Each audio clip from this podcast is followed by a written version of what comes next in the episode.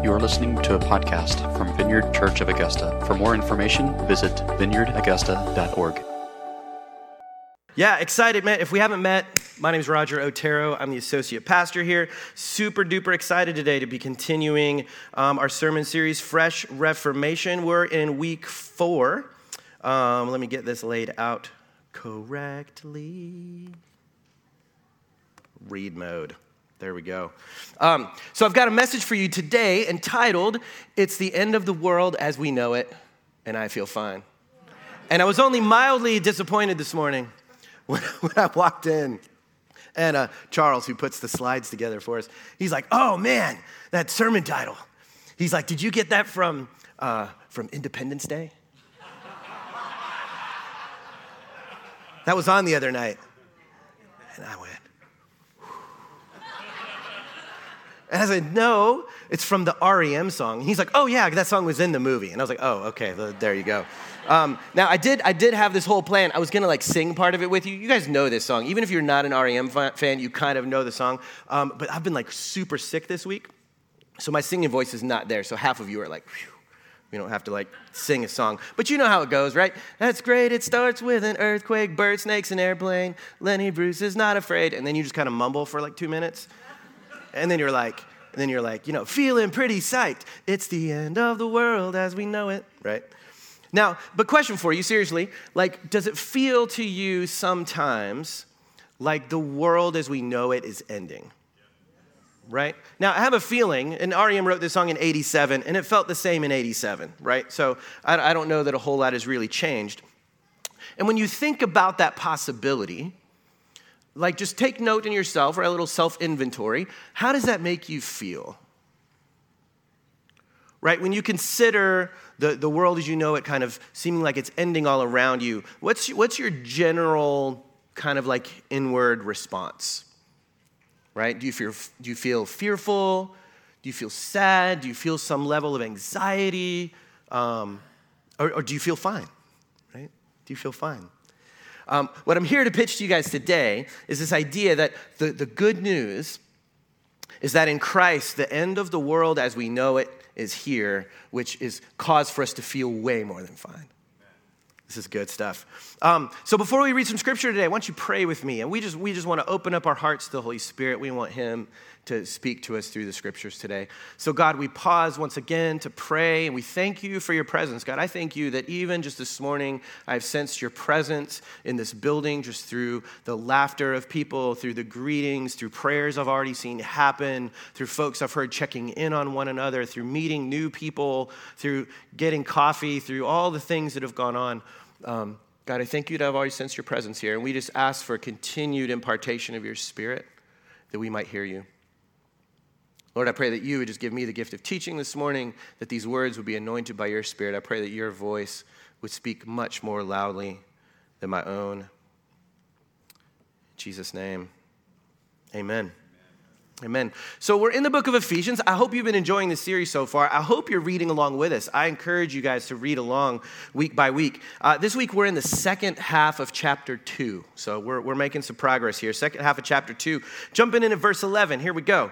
Therefore, because of all the stuff that Reese talked about last week, remember that formerly you who are Gentiles by birth and called uncircumcised by those who call themselves the circumcision, which is done in the body by human hands, remember that at, at that time you were separate from Christ, excluded from citizenship in Israel, and foreigners to the covenants of the promise, without hope and without God in the world.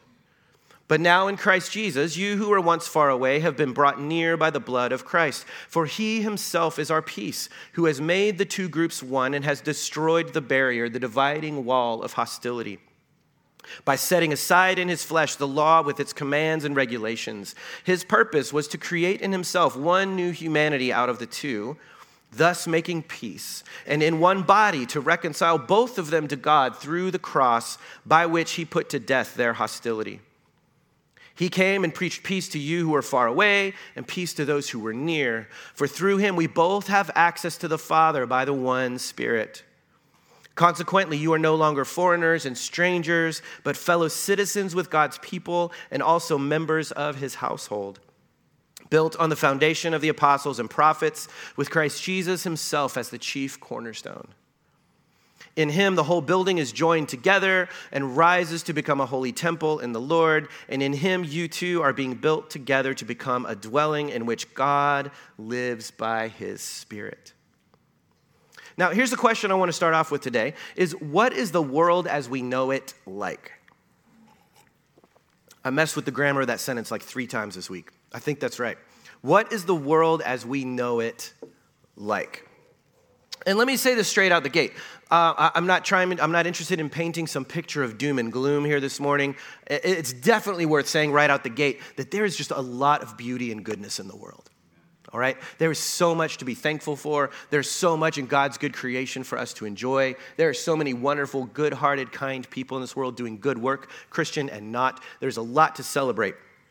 Um, but, but in our two verses today, the first two verses, Paul draws our attention to an aspect of human society that is not beautiful or good.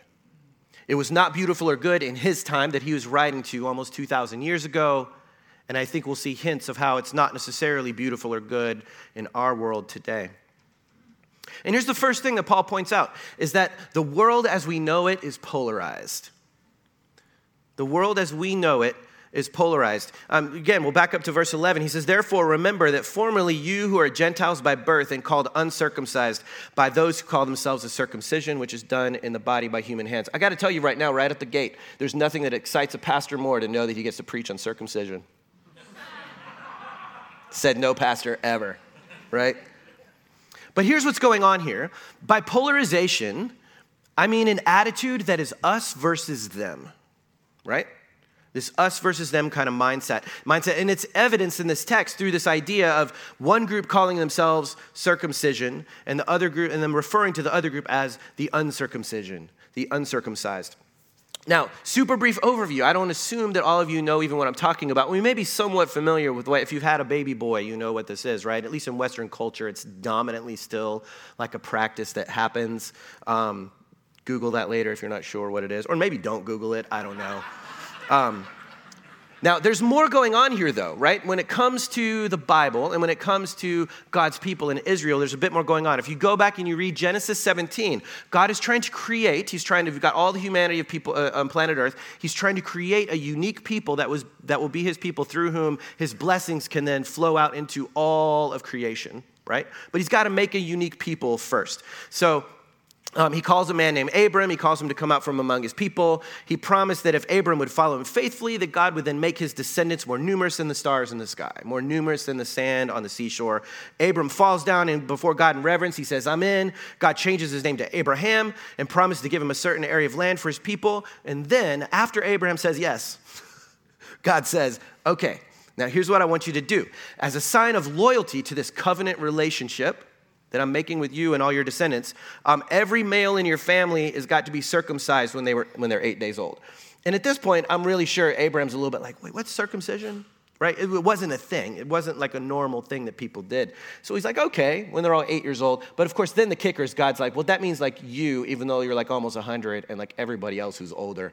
So they were all a really unhappy bunch of dudes for a little while there because they had to do it right away. Um, but again, we, we don't have a whole lot of time for this, but uh, the whys behind it is, is the big picture is that this was at least a serious business when it comes to the covenant between Abraham's people and Yahweh. Right? This was, this was important for them to have a physical distinctiveness from all the other peoples around them right? It was not common for practice for other people to do it. They would do it. It was important to, for them to set themselves apart as being, we are different from all of you. We are separate and distinct and set apart for this one God. Which is good as far as it goes, right? Distinctiveness in and of itself is not a bad thing. Them to have their own personal identity and in some ways that might be very visible um, is not necessarily a bad thing. But what was intended What was intended as a simple distinctive ends up becoming fuel for polarization. Right? You read through the whole rest of the Bible, and this is what happens. It becomes an us them kind of mindset, to where by the time we get to Paul's day, for Jews to refer to themselves as the circumcision, which I, can't, I still can't imagine that being a brag. Things you say, You know, religious people get weird. So eh, for them in Paul's day to refer to themselves as the circumcision was akin to like national pride, right? And for them to call someone else the uncircumcision was like a derogatory cut down. It was really almost like a racial slur because there was, there was racial stuff related to this. This was, this was the Jewish people of the day looking at everyone else in the world around them, all the Gentiles, and saying, You're not one of us. Right? You have your way, we have ours. You people have your own way of life, we have our own way of life. You're on the outside, we're on the inside. Now, according to Paul, God through Jesus was greatly interested in destroying this polarization, right? Which we'll get to in just a minute. But of course, it's not just a problem that, that, that they had in the past, but polarization is a current problem. Are you guys familiar with this? Right? Anybody, anybody witnessed any polarization lately? Anybody been on Facebook in like the last, how long I've been talking? Nine minutes? Right? It's there. This is not, this is not a Jewish Gentile problem. This is a human being problem. Um, I just recently, interestingly, this week, I finished a book called The Power of Bad. Anybody familiar with this book? Highly recommend it. I think it came out in like 2019 or something. If you feel like you're struggling with a lot of negativity and, and influence of negative thoughts and things in yourself or in the world around you, I highly recommend it. It's fascinating. Um, towards the end of the book, though, um, just yesterday, I read this. Most Americans remain moderate in their political views, and public opinion surveys show that their views haven't really changed much in recent decades. There has been a change, right? The middle is kind of shrinking and the, and the polarization is increasing, but not as much as we think.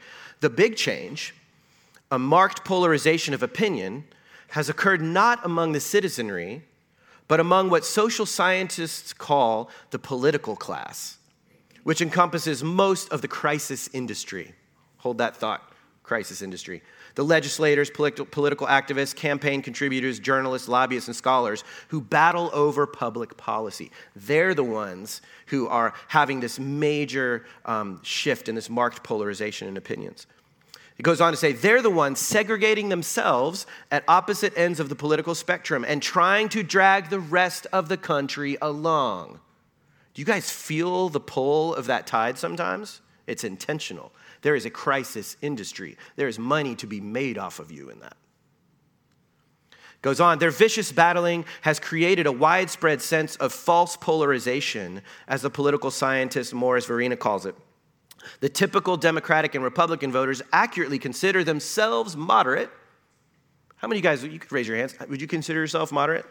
I know how I vote, but I think I'm fairly moderate. I mean, you kind of got to go one way or the other, right? The typical Democratic and Republican voters accurately consider themselves moderate, but they inaccurately believe that voters in the other party have become dangerously extreme. So they feel increasingly antagonistic towards the other side. Guys, there is a crisis industry making big bucks off of polarizing you from other people. You who are probably, I mean, I know most of you, like, if we've talked about this at all, you're probably fairly moderate. You have your opinions and they might be similar to mine or different than mine, doesn't matter, right? Not all that extreme. But there are powers and entities trying to make big bucks off of making sure that you feel like you're kind of moderate, but everybody else is crazy. Meanwhile, those people are also convinced that they're pretty moderate and you're crazy. This polarization is a powerful, powerful force. And an easy way to identify polarization is just consider the use of labels, right? It always involves labels the circumcision, the uncircumcision, Republican, Democrat, conservative, liberal, black, white, citizen, immigrant, pro choice, pro life. I don't even need to go on, right? That we instantly right? If I didn't name a couple of those and you didn't feel some kind of like, oh, kind of thing, then you're probably doing pretty good, right? If you felt a little something in any of those, or if you think about others and you feel that tension, it's just because that's the water we swim in. Any, any kind of titles like this, any kind of labels that contributes to an us them division. The problem with polarization is not that we have differing viewpoints or values, that's actually okay. The problem is when we tend to use those to feed an increasingly negative view of the other. If it causes us to think nothing but negative thoughts about whoever the other is, then we have a problem. So the world is polarized, the first thing that Paul says. The world is polarized and exclusionary. This kind of feeds directly out of polarization. We're getting to good news in a minute, I promise. He goes on in verse 12. Remember that at that time, you, and he's talking to Gentiles, this is important to grasp, right? The uncircumcision, right? Remember that at that time you were separate from Christ, excluded from citizenship in Israel, and foreigners to covenants of the promise, without hope and without God in the world. The us them mindset leads to a protective, what's mine is mine stance, right? And again, we see this in American society so hard these days. What's mine is mine. Nobody can take it. I'll protect it at all costs. And according to the tenets of Judaism, and, and really, I think at least as well as anyone could have understood the scriptures at that time, um, the people of Israel had an exclusive claim on the promises of God, right? They just kind of did. If you read most of the New Testament, now, there were definitely hints all through the scriptures, even in the Old Testament, that God's ultimate plan was much, much bigger than Israel, right? But you had to look a little closer for those things. But the people of Israel had an exclusive claim on the promises of God. So therefore, the Gentiles, everyone else in the world who was not born Jewish, was on the outside. Us, them, this is ours. We have these promises. You do not. Right? It's this attitude that looks at the other and says, You can't have what we have. No. You cannot have what we have. The Messiah, he's not yours. Uh, citizenship among us, God's people, denied. The, the covenant of God's promises, no, the, the promises aren't for you. Hope, can't have it.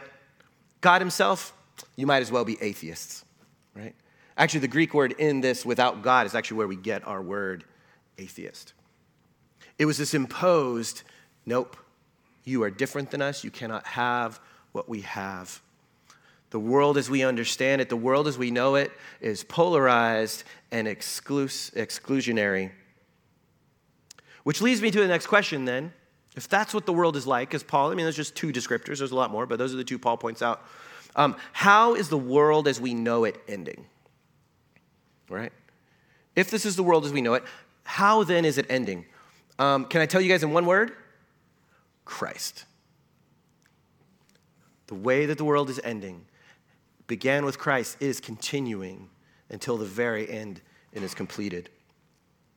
Um, Christ is the Greek word for the Jewish Messiah, right? Mashiach. He is the, the, the savior, the liberator figure in Jewish eschatology who would one day redeem Israel from all of their oppressors and who would rule over them as like this ultimate priest king right? They would be totally free to live as God's people. And what Paul is saying is that this Christ came not just for Israel, but for the whole world. In verse 13, these might be the five most pivotal words in this entire chapter, maybe even in the book, definitely maybe five of the most pivotal words in any of our lives. But now in Christ Jesus. Right? Here's the, here's the way the world is as we know it. But now in Christ Jesus. The turning point of everything in human history hangs on those five words. In the big picture, in the communal picture, in the picture of our lives, my life has that moment, right? But now, in Christ Jesus. The arrival of Christ was the beginning of the end of the world as we know it. This is good news. The world used to be one way, but it's going to be another way now. And let me just say, for you guys individually, I don't take for granted that in this room this morning or listening online, watching on Facebook, I don't, I don't take for granted that everyone has had that moment. And if you're tired of the way that your life has been, if you see your life as polarized and exclusionary, and you would add a whole bunch of other like, like negative adjectives to that list as well, and you you know you're sick of it all, and you've never had that but in Christ Jesus moment, like we'd love to invite you to that today. It's really simple. It's as simple as just giving up. It's as simple as giving up, putting your trust in yourself or in all the other forces of this world and entrusting Jesus. And when we have some prayer ministry time today, I know some of our prayer ministry team would love to, to walk you through that and to pray with you through that. So the world as we know it is polarized and exclusionary. So Christ came to form a single new humanity. This is mind blowing. This, this gets me up in the morning, guys. Listen to what Paul says here. Why did Christ come then, right? If you believe that the gospel is that Christ came so that you could go to heaven when you die, you're missing the bigger picture. This is so much richer than that. For he himself is our peace, who has made the two groups one and has destroyed the barrier, the dividing wall of hostility. His purpose, listen to this, guys, this is, this is about as clear as the Bible can get sometimes. His purpose was, right? What's God's purposes in the world? Well, I mean, here you go. He's spelling it out. His purpose was to create in himself one new humanity out of the two, thus making peace. And in one body to reconcile both of them to God through the cross by which he put to death their hostility. That's one of my favorite phrases right? It's, it's like God is like, oh, you can be hostile, I can be more hostile to your hostility. You think you can wreak violence? I can do violence to your violence, right? Made the two groups one. One new humanity out of the two. Guys, what if we just prayed that kind of prayer over our country and over our world? As long as we are polarized and exclusionary, as long as we are divided and factious, we will be working at cross purposes to the purposes of Christ. And unfortunately, far too many in the church are doing exactly that all of the time. I would encourage you guys, just if you wonder, if you ever wonder, hypothetically, could I possibly be working at cross purposes to the purposes of Christ in, in, that wants to make one new humanity out of the two? I wonder, do I contribute to that at all? Um, I suggest do an inventory, right? Get, take a little, uh, um, what's it called? Like an audit, right? Do a little audit of like your, your last like six months on Facebook. Or better, get like an outside, like third party to audit your Facebook posts and just see how many times do I post things that actually feed division, or do I post things that, that celebrate God creating one new humanity? As long as we are polarized and exclusionary, we'll be working at cross purposes to Christ. He destroyed the barrier, the dividing wall of hostility. He put to death their hostility. And this is the thing what God intended for Israel and the Gentiles, this is what Paul is talking about, right? He's talking about Israel and the Gentiles. What God intended for Israel and the Gentiles, He intends for all of humanity. This is what we have to ask ourselves, right? We could very well sit here right now and go, okay, well, that's good. God did that, right? He brought like Jews and Gentiles together. There we go, right? But did God purposes for unity stop there? Does this mean, do we, do we really believe that maybe God is fine with all other polarization, with all other exclusionary attitudes? With all other factiousness and division in the world? Is God okay with the rest of that? Or does he aim to heal all of it? Because as soon as we heal the like Jewish and Gentile situation, right? Even in the scriptures, you read it, there quickly comes along other reasons to be divided. There comes along real quick other reasons to be polarized in us, them, and what's mine is mine. Now, a new singular humanity this is, I think, part of the beauty of it, right? And this is all through the scriptures too.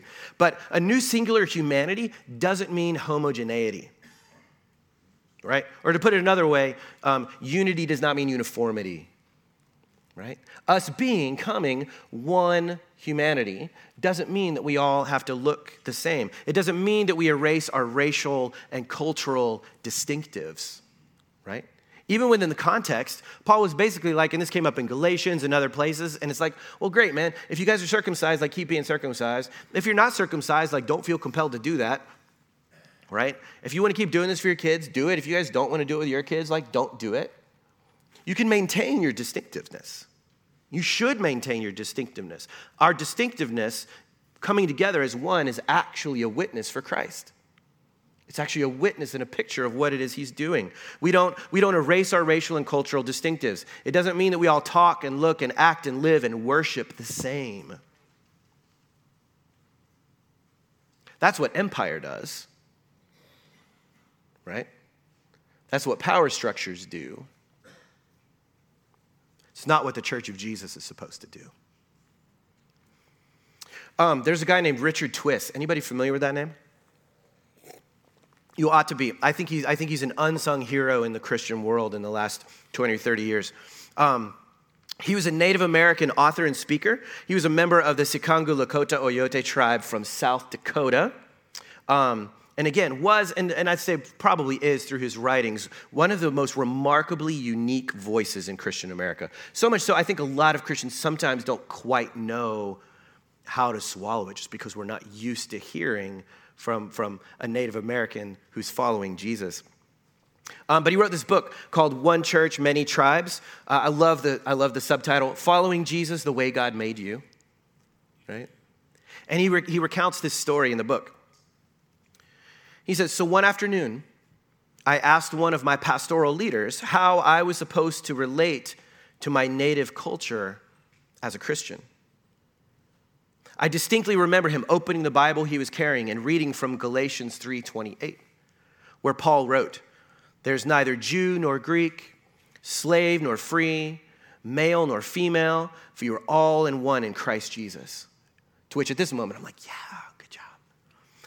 after reading the passage, this pastoral leader commented on how cultures should all blend together for us as Christians, and then concluded So, Richard, don't worry about being Indian, just be like us.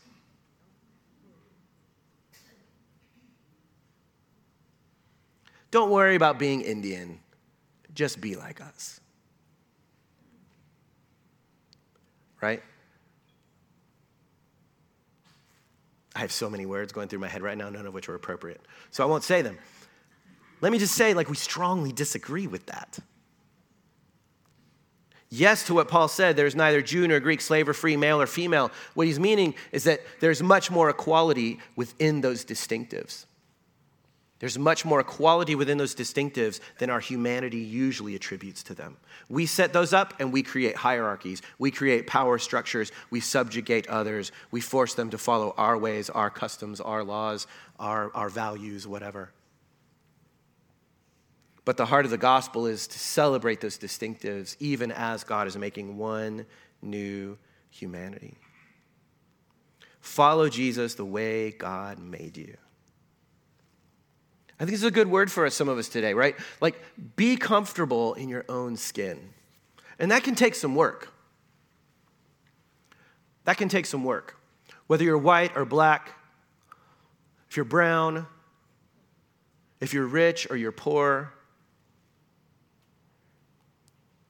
if you're a Democrat living in the deep south, if you're a non golfer living in Augusta,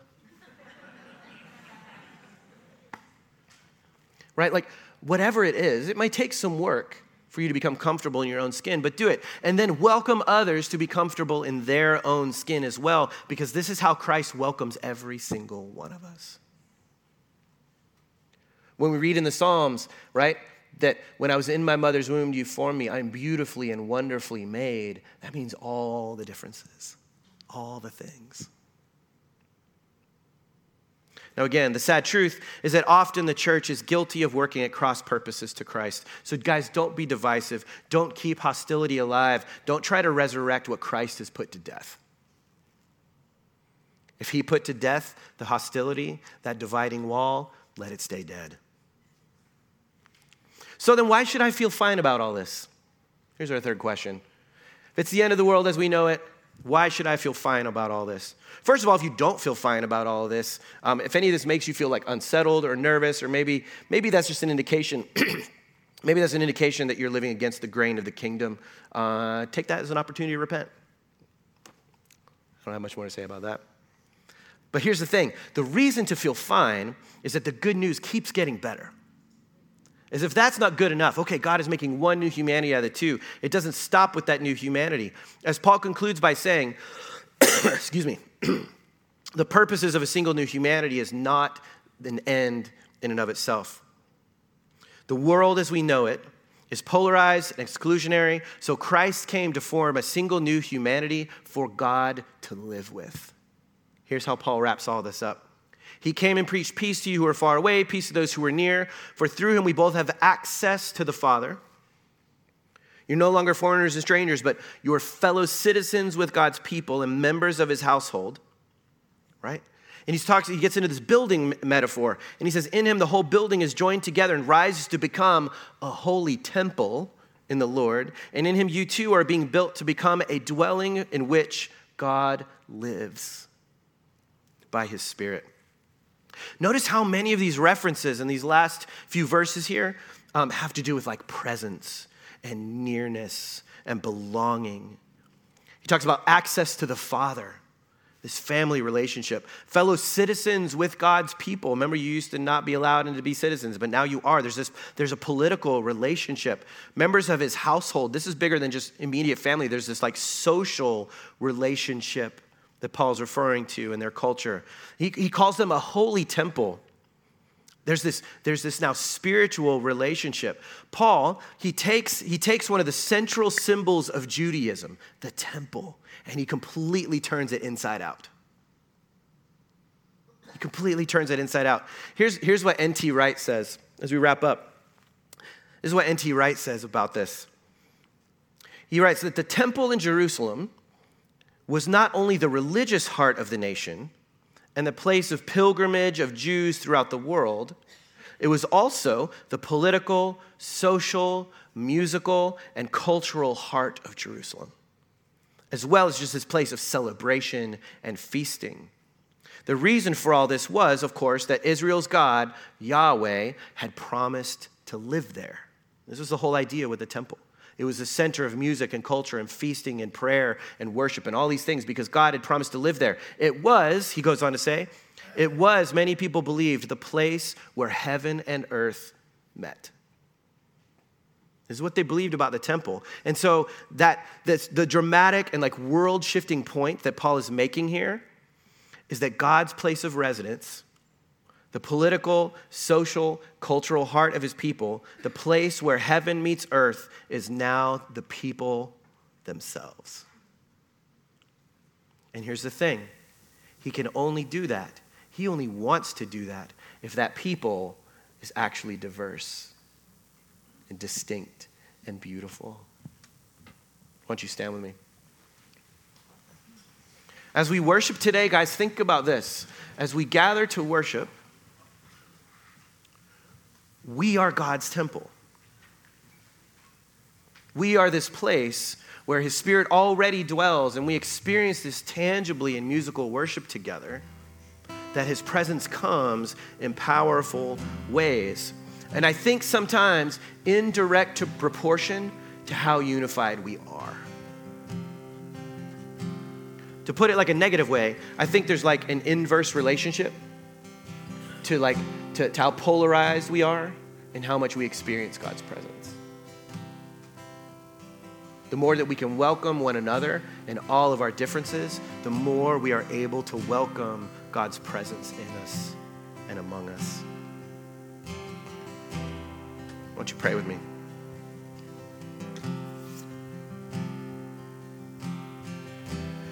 Jesus, for the sake of our own selves, and for the sake of all of those in the world who, who are desperately in need of your presence, God, would you make one new humanity out of the two? God, would you forgive us as your church for the ways in which we contribute to division, to polarization, to being exclusive?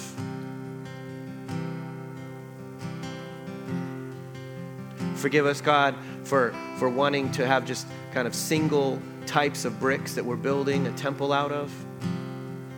When you delight in a temple that is made of a rich tapestry of stone. where, like we see in the end in Revelation, where every tribe and tongue and nation is worshiping in your presence. So, Jesus, we submit ourselves to your good purposes. And even now, as we worship you, would you make us one? Amen.